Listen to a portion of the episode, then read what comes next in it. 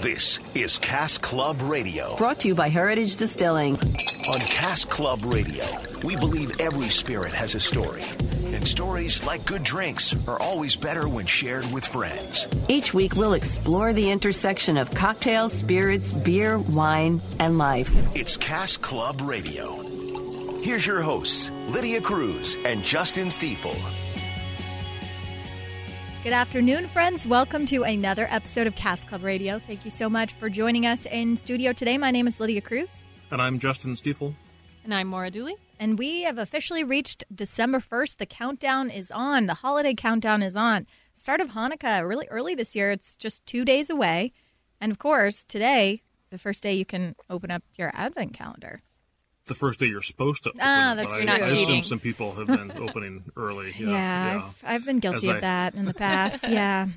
As I tell people, I'm on Advent of 2025 already, so I'm, yeah. I'm, just working I'm quite ahead. ahead on number of They say don't procrastinate, Justin. You're just working ahead. That's fine. that's right. That's right. We're already in the next presidential administration on advent calendar, so that's good. There you go. Um, anything new happened in the last week of interest for you two? I'm just uh, sort of recovering from holiday number one and moving into yep. uh, the prep for holiday number two, trying to get my shopping done. And yeah, looking forward to it. I just love this time of year when the one blessing of getting up at you know 3:30 in the morning and driving to work early is I get to see everybody's Christmas lights now that because there's a lot of them are still on uh, overnight mm-hmm. and it's just kind of a wonderful sight to drive to work with all of the lights on the city and it's kind of quiet so I've been uh, I've been falling in love with that. That's good. How about you, Maura? Well, I like that Lydia looks on the bright side of things about driving to work at 3:30 in the morning because there's not a lot to love there. exactly.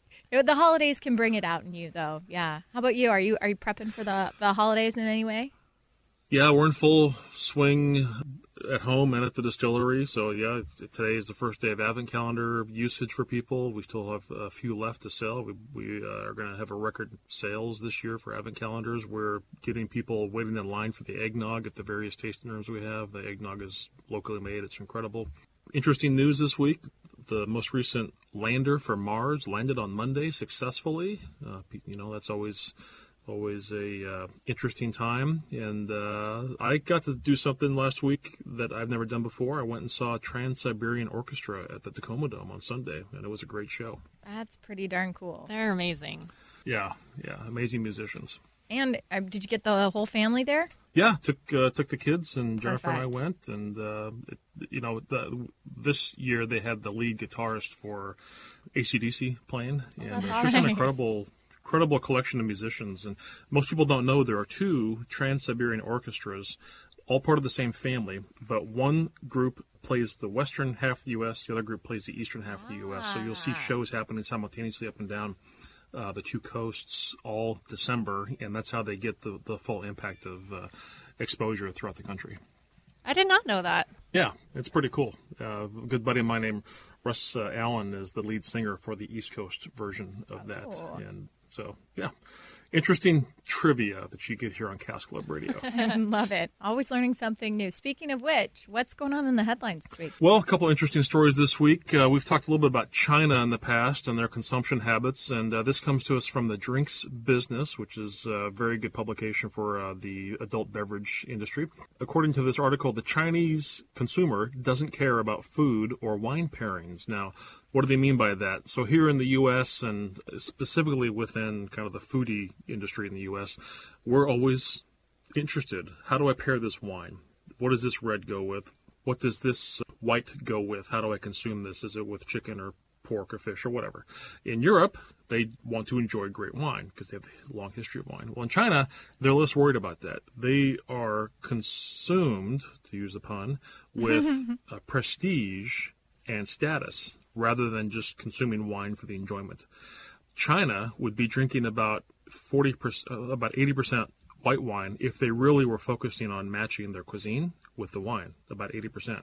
In reality, they only consume 5% white wine. 95% of the wine they consume is red wine. That's because the French have done a very good job of coming over there as a group and educating them, quote unquote, that French wine is the best wine and therefore the Chinese consumer should only focus on French wine if they want to drink the best products. And I've been at trade shows where you see Italian winemakers are there trying to sell Italian wine to the buyers and the Chinese are not having it because it's not French wine because the French told them French wine is better. So um, China, once again, is focused on status and what does it look like when you're consuming products, not necessarily the quality of the product as a whole. Wow, it's fascinating from even like a marketing perspective, as you mentioned, how companies change their marketing strategy based on that. I, that would be fascinating. It is. It's interesting to watch the uh, the trade shows uh, and just watch the, the consumer habits over there. Is completely foreign to us. What else is going on in the news? Interesting. The curling team in uh, Alberta has been banned from a curling tournament for being, according to the news article here, so, so drunk.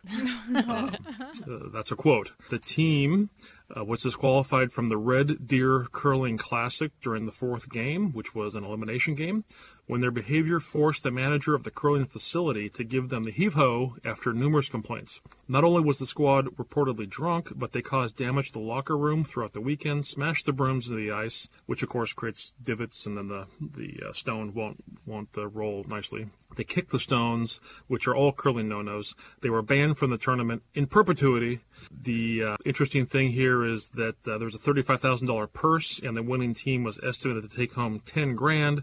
So um, uh, they won the, the gold medal back in 2014, and yet here they were tossed from the curling tournament. So It's a potentially expensive day of It drinking. is very more it ways is. than one. It is.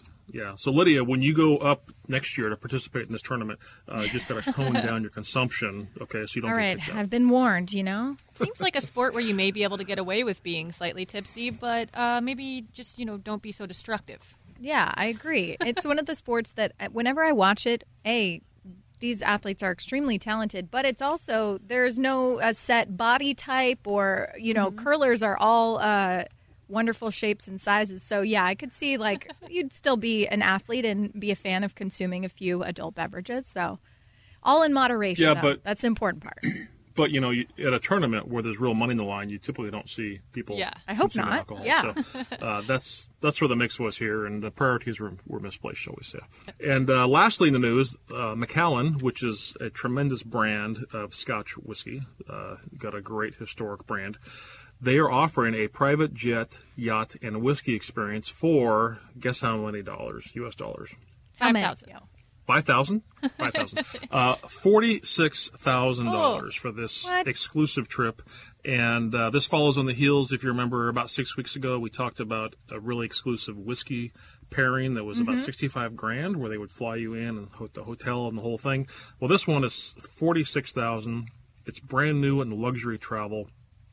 Uh, private jet from New York to Miami, uh, private yacht the you go from New York's Teterboro Airport, where you can sample whiskeys, including uh, special releases set aside from the production masters, Rare Cask, uh, Reflection, Macallan Number Six, and Macallan M class, all on board uh, with a private chef.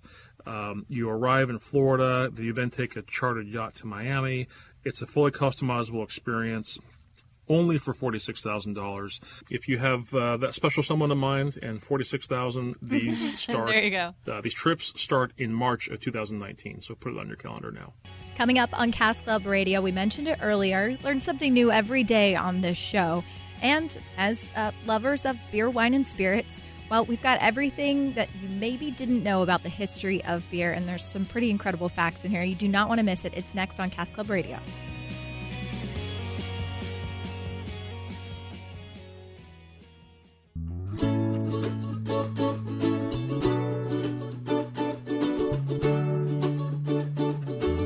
Welcome back to Cask Club Radio. Thanks again for joining us on this fine Saturday, December 1st. We're all about learning new things on this show, especially about beer, wine, and spirits. And we found a great collection of facts courtesy of MSN.com, things you didn't know about the history of beer, which is one of the most widely consumed beverages and one that I think everybody either on the show has enjoyed, uh, knows someone who enjoys, and uh, the history is pretty fascinating. Yeah, so interesting. Beer dates back to ancient Mesopotamia, which is, of course, the cradle of uh, human civilization as we know it today, at least historically. The archaeologists think that it held an important role in terms of being safer to drink than water. It's because microorganisms were boiled out of the water to make the beer and uh, contain nutrients absent from other drinks. And the archaeologists that go back to this particular a study which covers part of what today is considered Iran. Ironic, since uh, you know the Shah has outlawed alcohol in Iran. Uh, but the brewing there goes back 3,500 to 3,100 uh, years uh, BC, so really 5,000 years uh, from from where we are today. And we uh, think what's interesting about this MSN collection of historic pieces um, is the various uh, ways around the world that beer has changed as as uh, civilization has moved and migrated and grown and adapt, uh, adapted and developed. So, uh, number one on the list here is the religious practice uh, focused on brewing uh, related to the Sumerian goddess Ninkasi. Which has probably been part of the inspiration for the beer brand Ninkasi, I would guess. Yeah, Ninkasi is headquartered, Ninkasi Brewing Company, headquartered down in Eugene, Oregon, one of the larger craft brewers of the uh, Pacific Northwest. Interesting, there is also a Sumerian brewing company here in Washington yeah. State. Mm-hmm. And uh, according to legend, Ninkasi was worshipped as the goddess of beer, and the hymn to Ninkasi was a worship song slash beer recipe that was passed down orally. In recent years, modern scholars have recreated the ancient brewing process based on clay tablets that recorded the hymn, and apparently the song and the beer recipe both weren't half bad. I would like to try that. I would love to try the ancient Egyptian process of brewing. Apparently, they say that there's no boiling and no sterilizing. I, I mean, it yeah, might. It, it, it, sounds like it might not taste that good, but apparently they're saying it's not bad. And, and it would just be cool to say you tried it. And and you could say it was, you know, a religious practice, a religious experience. That's right. I did find it interesting that there is no boiling. That you take uh, half the grain, put it in cold water, half the grain in hot water as you heat up the hot water, but not to a boil. Then you mix them together. What's happening is that hot water is releasing the enzymes and breaking down the starches, and then that will go into the grain in the cold water and does all the work of converting all that starch into sugar and allowing the fermentation process to then take hold. And uh, because you're not boiling it, I assume the flavor profile is very different. And uh, that would be an interesting experiment to run. I don't know how many people are doing that today because they are worried about bacteria and wanted to kill all the bacteria. It's just astonishing what people were able to come up with back then. Well, they didn't have the internet and they had lots of time on their hands. Uh, next up on the list, going from Mesopotamia around into what is now China, into Asia, and archaeologists found evidence of beer going back 5,000 years. Wow. What I found most interesting about the Chinese recipe is the mix of components they used. So they used something called broomcorn millet, barley, Job's tears. I've not heard of Job's tears. It's, I guess, a kind of ancient grain. Wow. And tubers. Tubers are potatoes. Yeah. Uh, and so they have this mix of corn, millet, barley, Job's tears, and tubers to make the beer. And the scientists who've done the study and research of this uh, archaeologically think the barley was introduced into central China specifically for the purpose of beer making, because barley is the main component of, of converting all that starch into sugar. Seems like it would work better than potatoes. Yeah. well, potatoes are about 90% starch. And so if you're trying to get that starch to convert to sugar to make alcohol, that would be the richest source of starch for your alcohol. Ah. Yeah, and thus the barley required to convert the starch into sugars. Very interesting. Next up, uh, we talk about um, the religious aspects, and here's one reason to go join a monastery. Uh, that is the monks in sixth century, um, uh, sixth century life, uh, at the direction of Saint Benedict. They were sustaining themselves with their own handiwork, so they lived in the monasteries and they grew and made everything that they consumed. Very little contact with the outside world, and one of the things they came up with was beer. And beer operations uh, that are still built today and in full operation, and the recipes and the types of uh, methods and processes they used are still studied and used today. And one of the things uh, that was interesting was they found that the uh, one of the benefits of using hops was it created the uh, preservatives necessary to let beer stay uh, longer. Back then, they did not have chilling like we have. No, no refrigeration, no coolers, none of that stuff. Which kind of uh, it looks like it kind of led to the discovery or or branding of lager, huh?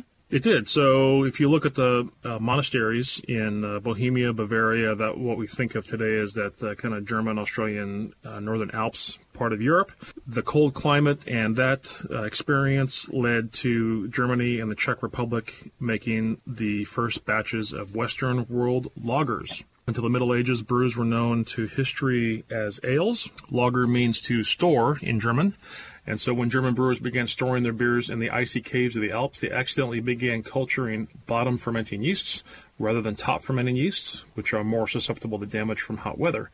And according to uh, our friends at Beer Hunter, the lager style of beer was born, which is why it tastes different, has a different look, character, mouthfeel, and is a completely different type of beer. It's pretty fascinating to me that um, religion and science were working so well hand in hand together back in the day, whether it was out of necessity or just a marriage of convenience. But it's pretty interesting that there was such a focus on on studying the science of these processes. Well, if you think back in history, religion was science. If you were practicing science outside the confines of the church, you were actually participating in witchcraft or heresy. And so uh, this is where the whole flat earth society came to be and why people like Galileo and others were so important to our current modern understanding of the scientific world around us. So um, back then, the church was acting as chief scientist, rightly or wrongly, and the result of that is we have beer. Beer because of right? it. Yes. Well, since we covered a lot of the ancient history of of brewing, how about this fact? Home brewing only became legal in all 50 states in 2013. I was kind of shocked to hear this. I've known a lot of homebrewers Yeah. since before that time. Right? That's right. So, you know, when we talk about alcohol production, there are always two sets of laws that govern. One is the Federal Alcohol Act, and the others are all the state laws. Uh, Jimmy Carter did away with federal taxation on home brewers in 1978. Think about that. If you were making beer at home, you technically had to fill out a tax form and pay the federal tax on the beer you made at home. He got rid of that in 1978. That led the way for all these home brewers to then perfect their hobby and go open microbreweries, of which there are about 5,000 nationwide. 2013, Mississippi and Alabama became the last two states to uh, allow home brewing to become legal. Prior to 2013, in either Mississippi or Alabama, if you were making beer at home, you were breaking state law, and uh, nobody wants to go to a state penitentiary in Mississippi or Alabama. I can guarantee you that Over beer at home, no. over beer at home. Well, there's plenty more amazing facts about the history of beer, the history of the brewing process. Unfortunately, we're running out of time today, but you can uh, check this list out, the full list available at heritagedistilling.com. We'll make that available to you in case you want a little history lesson on one of your favorite beverages. Check it out and impress your friends with interesting knowledge around the holiday dinner table. That's right. And something else you can do this holiday season with friends is head down to Safeco Field for Enchant. They've turned the entire field into a winter wonderland. There's ice skating, there's music, food, drinks, a maze. There's even a night you can bring your dog. We're going to talk to Jordan Birch to find out all the details next on Cask Club Radio.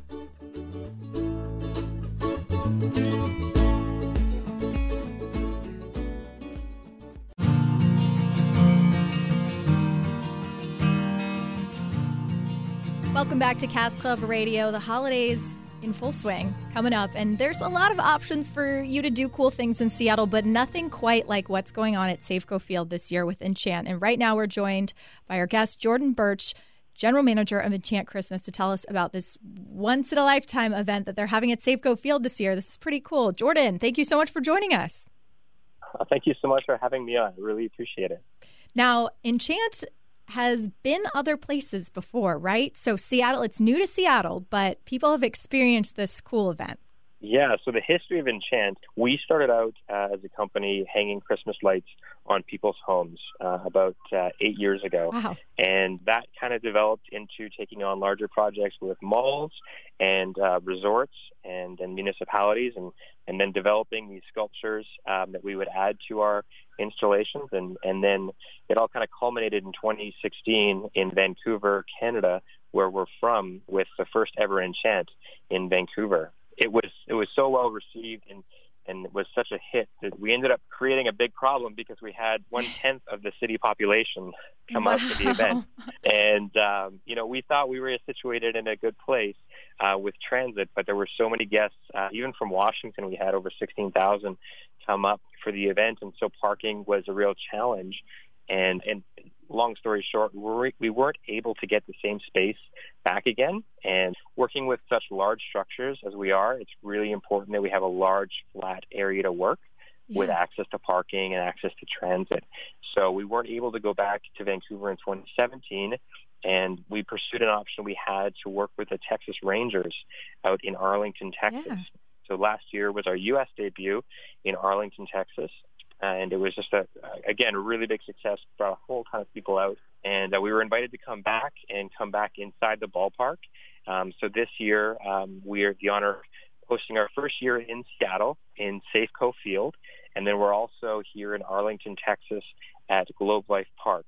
And so yeah, it's, it's a really really amazing experience to be able to work inside these incredible buildings. Um, in particular, Safeco, which I'm I'm very familiar with coming down from Vancouver often. Um, and having yeah. the roof over our heads Yay, with, uh, yeah. with the rain, it's uh, it's just it couldn't be any better. Now you mentioned there's so many different elements to enchant, but you mentioned those working with big structures. What exactly do you mean when you're talking about working with those big structures? So uh, when you come to enchant, um, the the big draw is that we're the large, we're the world's largest Christmas light maze, and we have structures that are upwards of 80 feet tall in uh, in Seattle. We have these huge walk-through pieces. Um, they're really great for, for family photos, also great for date nights, and also very popular um, for proposals. We uh, Oh. we ended up having uh, 60 proposals last year Oh in my gosh. in Arlington, No way. and we've had so many requests already this year in both cities to make Enchant the place where they they pop the question and share that special moment. So yeah, we're just so honored that, that people include us in, in their their life story this way, and, and we're able to be a part of that memory. So, yeah, our goal is to create these really unique, really remarkable structures of Christmas lights and and kind of on theme with, with the holidays. Yeah, it's kind of unfair that we're on the radio right now and we can't fully do it justice, but it's definitely something that you have to see in person. You have to see it for yourself because it is so magical. You mentioned the Christmas light maze. What else is going on in Enchant, though, that you can't really do anywhere else? Well, we also have the on the field. We have a 8,500 square foot ice skating trail. So cool. So we we didn't have ice skating in Vancouver our first year. We added it last year, and this year we wanted to take it to the next level by creating a trail where you're actually skating through these lit up structures. And yeah, it's just a really unique experience you can't uh, find anywhere else around Washington. And so we wanted to bring that to our guests. Also, our good friend Santa and Mrs. Claus, the real Santa and Yes, Mrs. of course. Uh, you can tug on his beard and everything Yeah. um, they are they're with us. So Santa's, you know, listening to uh, the wishes of of uh, his young fans, hmm and the Mrs. Claus is sharing stories with the kids as well, and uh, just creating some some good memories there. We also have um, a, a really awesome selection of local vendors selling products in our Christmas market. We have vendors from from Seattle Made and Urban Craft Uprising, Oh, as well as a number of other really great um, local vendors selling their products. And um, that's one of the great things about the setups we have in Safeco Field because our vendor market is on the concourse. So as you walk around um, to enter the maze and exit the maze and go, you know, to to get food, uh, we have this uh, Christmas market and all these vendors in that in that area as well. So you're able to to take a look at everybody and get a a good idea of these excellent gifts you can buy for your family that are very unique, you know, gifts you can get for the holidays. And still supporting, like you said, the local community because the story behind Enchant sounds like it was a small enterprise that grew into this big thing. So still honoring the local community is a pretty cool thing, especially the Pacific Northwest. We love to support our our local our local people. So that is very cool. Uh, now, Maura and I have been talking about this. We really want to make a trip down there. Uh, what is the food and drink situation as well? Because I heard you can also get some some pretty delicious stuff. Yeah, so we worked with Centerplate at uh, Field to take some of the equipment that they have uh, in their concession stands and to be able to offer a more holiday focused offering um, for, for the guests. So uh, there's a number of different things you can try. There's also, of course, the local favorites. You know, Ivar's, um, the the crickets, which are very popular. Oh yes, yeah. At, uh, baseball games.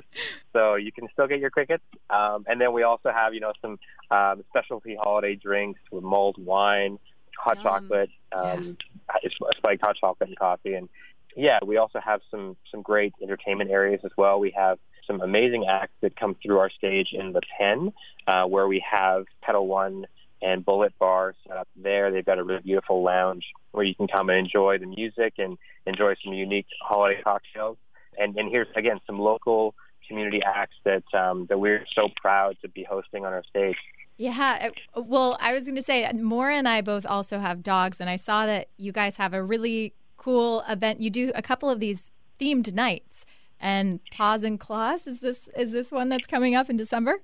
Yeah, so we had our first paws and claws night last night, and we had over 700 dogs um, and uh, coming out. And you know, for us, you know, for me personally, like my wife and I, we have our dog. Uh, he comes down with us to Seattle, and uh, we're living there, you know, through mid-January and it's just so great. The community and people they just love their dogs, and there's so many great restaurants you can go and you can watch a Seahawks game with your dog. Mm-hmm. It's just like I just we just love that about the city, and so um, with that in mind, we wanted to create some nights that reflect that that, that love for pets, and so um, we had our first one last night. 700 dogs came out, had a great time. Uh, they the only thing they weren't allowed to do is ice skate.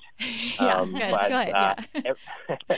everything else they were participating in. So you can get your photo with Santa, you can get your photos in the maze, uh, and different um, photo ops that we have as well. And so our next one is December 27th. Um, so you can buy your tickets online for that and book ahead. But uh, yeah, we're we're so excited to be able to have those types of nights as well to to bring our four-legged family members out. Bet there's some pretty good costumes involved in that too, maybe. Oh, definitely. Yeah. oh, there's nothing I love more than dressed up dogs. Yes. Um, well, it sounds like there's a little something for everyone. There's there's stuff for the kids. There's stuff for, like you said, a date night. You can even do some of your Christmas shopping. How much uh, time should people allow themselves when they go? And then how do the times work when you buy tickets? Well, generally guests stay uh, between two hours, around two hours, two hours, two and a half hours, and it depends on the experience. People generally stay a bit longer when they do the VIP experience. Uh, we have two VIP opportunities. One is in the Diamond Club, which is family-friendly. Uh, VIP includes your your uh, buffet meal as well as unlimited uh, non-alcoholic drinks. And we also have a 21 plus VIP for date night uh, up in the Hit Here Cafe. And so up in Hit It Here, you have this beautiful overview of the whole maze. And it's uh, a really neat spot to connect one-on-one um, or, you know, with a group of friends that are looking to leave the kids at home and just have uh, have a nice date night. And maybe you'll want to do both. You know, maybe you'll bring your family one night and then hire a babysitter and uh, have a date night a different night.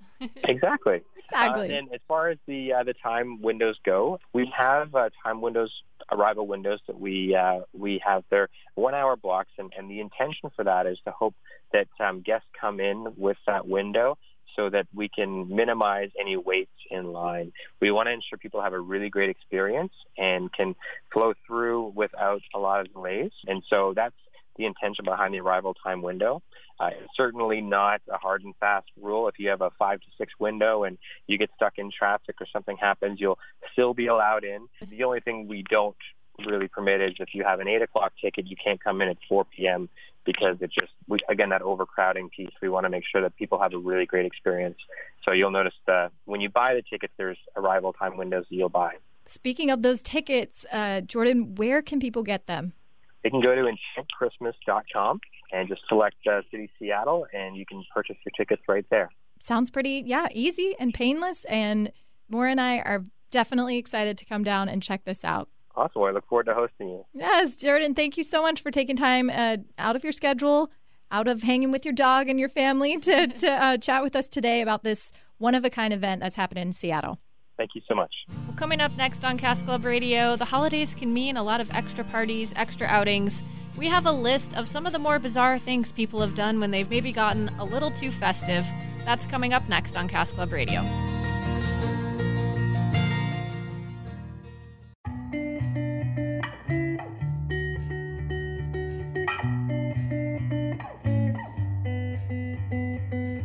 Welcome back to Cask Club Radio. Thanks again for joining us. In a few minutes, we've got a great new cocktail recipe for you, perfect for the holiday season. But speaking of the holiday season, that also means parties are coming around. You're starting to plan and get ready for them. And we here at Cask Club Radio, we love to enjoy beer, wine, and spirits, but we also are firm advocates of drinking responsibly in moderation. And uh, when you're thinking about those holiday parties ahead, we found this list of funny and bizarre things people have done when they weren't observing moderation. Maybe some ridiculous things that they have done while drunk. Yeah, this comes again uh, from our friends at thedrinksbusiness.com. They helped assemble these 14 funny and bizarre things people have done while drunk, and we'll just pick our top three and uh, encourage you to go to the link and read all 14. So the first one, Maura, you found this. Tell us about it. Yes, the headline is Drunk Man Performs CPR on Rubber Dinghy. um, in March 2015, a uh, well meaning Frenchman was so drunk that he found himself trying to resuscitate a rubber dinghy, believing it to be a dying person. Apparently, police officers discovered him. He was a 22 year old, giving the dinghy mouth to mouth and a heart massage, trying to add in that uh, CPR factor. I I don't know that I've ever been that drunk. Yeah, I can't. I can't say I have either. At least his instincts were to be helpful Yeah. and to to He's not a save mean drunk. person. No, not at all. Thinking of others, just maybe not alive others at that moment. Well, I don't want to judge. I mean, whatever floats your boat. oh, so zing. Sorry. All right. Uh, the next one we found, and uh, Lydia, you want to talk about this one? This sounds Sure. maybe familiar. familiar? The headline: Drunk woman chews through police car. Just totally, totally normal, average Tuesday, right? Uh, an American woman went to great lengths to get away from the police. This is from 2014. She was initially arrested for using pepper spray on a couple in Idaho. That's bad. Don't don't ever do that. Uh, described as quote highly intoxicated after the woman was safely delivered to a detention facility where she had to hang out with some officers and they realized that she had gnawed her way through the upholstery and foam cushioning of the patrol car's back seat. Yikes. Not good. Yeah. What in the world? I know. I have friends who are police officers, and the stuff that happens in the back seat when they pick up folks who are not in the best condition or not clean or are just wanting to cause damage and destruction. Uh, I don't want my mouth anywhere near the back seat of a police cruiser. No, No. agree with you on that one. Last, this is uh, of the 14 funny and bizarre things people have done while drunk. Uh, number 12. A vegan drunk driver fined a thousand Australian dollars over 200 chicken nuggets. Oh no. Yeah, uh, that's five dollars a nugget, by the way. At the end of last year, a vegan drunk driver caused a commotion at a drive-through after demanding 200 chicken nuggets. Cole Olson, age 30, pleaded guilty to one count of drunk driving at the Hornsby local court in Sydney, Australia, following the incident at a McDonald's car park. I find it interesting that they refer to these as McDonald's car parks. I want to, I want to know what a McDonald's car park looks like. Uh, as reported by the Daily Telegraph, the court heard how Olson had entered the drive-through after a night of drinking and promptly ordered 200 chicken nuggets. When the staff explained that his order wasn't available, he yelled, "I want my effing nuggets. He then completed four laps of the drive through lane while honking his horn before ordering 200 hash browns instead. Uh, staff obliged his request and charged him 230 bucks for the supersized carb heavy meal. So I want my effing nuggets and I'll take 200 hash browns instead. Oh my goodness. well, thank God he went to a drive-through so someone could catch him since he's driving around drunk. Which is terrible. But the funny part to me is that he's uh, he's a vegan and apparently his true feelings came out when he was drunk. like I want some chicken nuggets. Yeah, it's not funny he was driving it. It's just funny that he changed into, you know, so quickly from nuggets to hash browns. But Yeah. uh, thus is the lack of rationality when you are overly intoxicated. Absolutely. And once again, we advocate moderation and being safe this holiday season. And that being said, we do have a great cocktail recipe that you guys dreamed up over at Heritage Distilling, which you should enjoy responsibly with your friends this holiday season. The cocktail this week is a riff on the traditional Cape Codder. We have two ounces of Elk Rider vodka or two ounces of our batch number 12 vodka, whatever you find locally at your store. Two ounces of cranberry sauce. Now, you can substitute that with cranberry juice if you don't want to use the cranberry sauce. A half ounce of lime juice from a fresh squeezed lime. Three quarter ounces of simple syrup and one fresh rosemary sprig. Take the vodka, cranberry sauce, or juice and the half ounce of lime juice and the simple syrup. Put them in a shaker with ice. Shake hard for about a minute. Uh, when you're shaking on your shaker, remember you want to shake it as hard uh, and as long as you can until you can't hold the shaker anymore because it's so cold. It'll get nice and frosty, and then you know the drink is properly uh, shaken. Strain that into a glass over fresh ice. Garnish it with a rosemary sprig across the top, and maybe float a couple of fresh cranberries on there. And again, you can use two ounces of cranberry sauce or cranberry juice, whatever you like for texture. The uh, cocktail itself is a beautiful uh, light uh, pink and will produce a little foam and frothiness on top, and it's great and easy to make for this time of year. Oh, with the if the cranberry garnish and the rosemary sprig almost looks a little bit like pine. It would look so festive. I love that. Absolutely, and uh, you can use pine if you want to uh, again have that look and uh, give that odor of fresh pine in your house, uh, especially if you have fresh Christmas trees or uh, bows or wreaths anywhere around your house. Perfect for the holiday season, perfect for your holiday parties. Uh, I'm sure we'll talk more about in the upcoming weeks as we get ready for the holidays all together here. If you want to check out this recipe in particular, that'll be available for you at heritagedistilling.com, where you can also check out any of the lists and topics we've discussed today on Cask Club Radio. That's at heritagedistilling.com. That's right, and uh, don't forget today is December first, and you have about 17 days left if you want to order anything online and have it shipped for gifts to arrive at the homes or businesses of your friends and family. Uh, that's pretty much for anybody who shop online, including at heritagedistilling.com. So plan ahead, get your orders in now. You know, I remember last couple of years, weather has slowed a lot of shipments down for a lot of people around the country. So plan ahead, don't get stuck. And as always, we'd love to see you at a Heritage Distilling tasting room or visit us at Cask Club Radio at Heritage Distilling on Facebook. And as always, don't forget to rate us on iTunes. Absolutely. Yeah. Go check out Heritage Distilling and grab either an advent calendar. It makes a great party gift or some of that eggnog. You mentioned it earlier in the show, and I'm already thinking about it. So Fresh, organic eggnog made fresh this week. love it. And we will see you here next week for another episode of Cask Club Radio. Cheers. Thanks for listening to Cask Club Radio, brought to you by Heritage Distilling. Check us out on mynorthwest.com to learn more and catch up on past episodes. Cask Club Radio, brought to you by Heritage Distilling.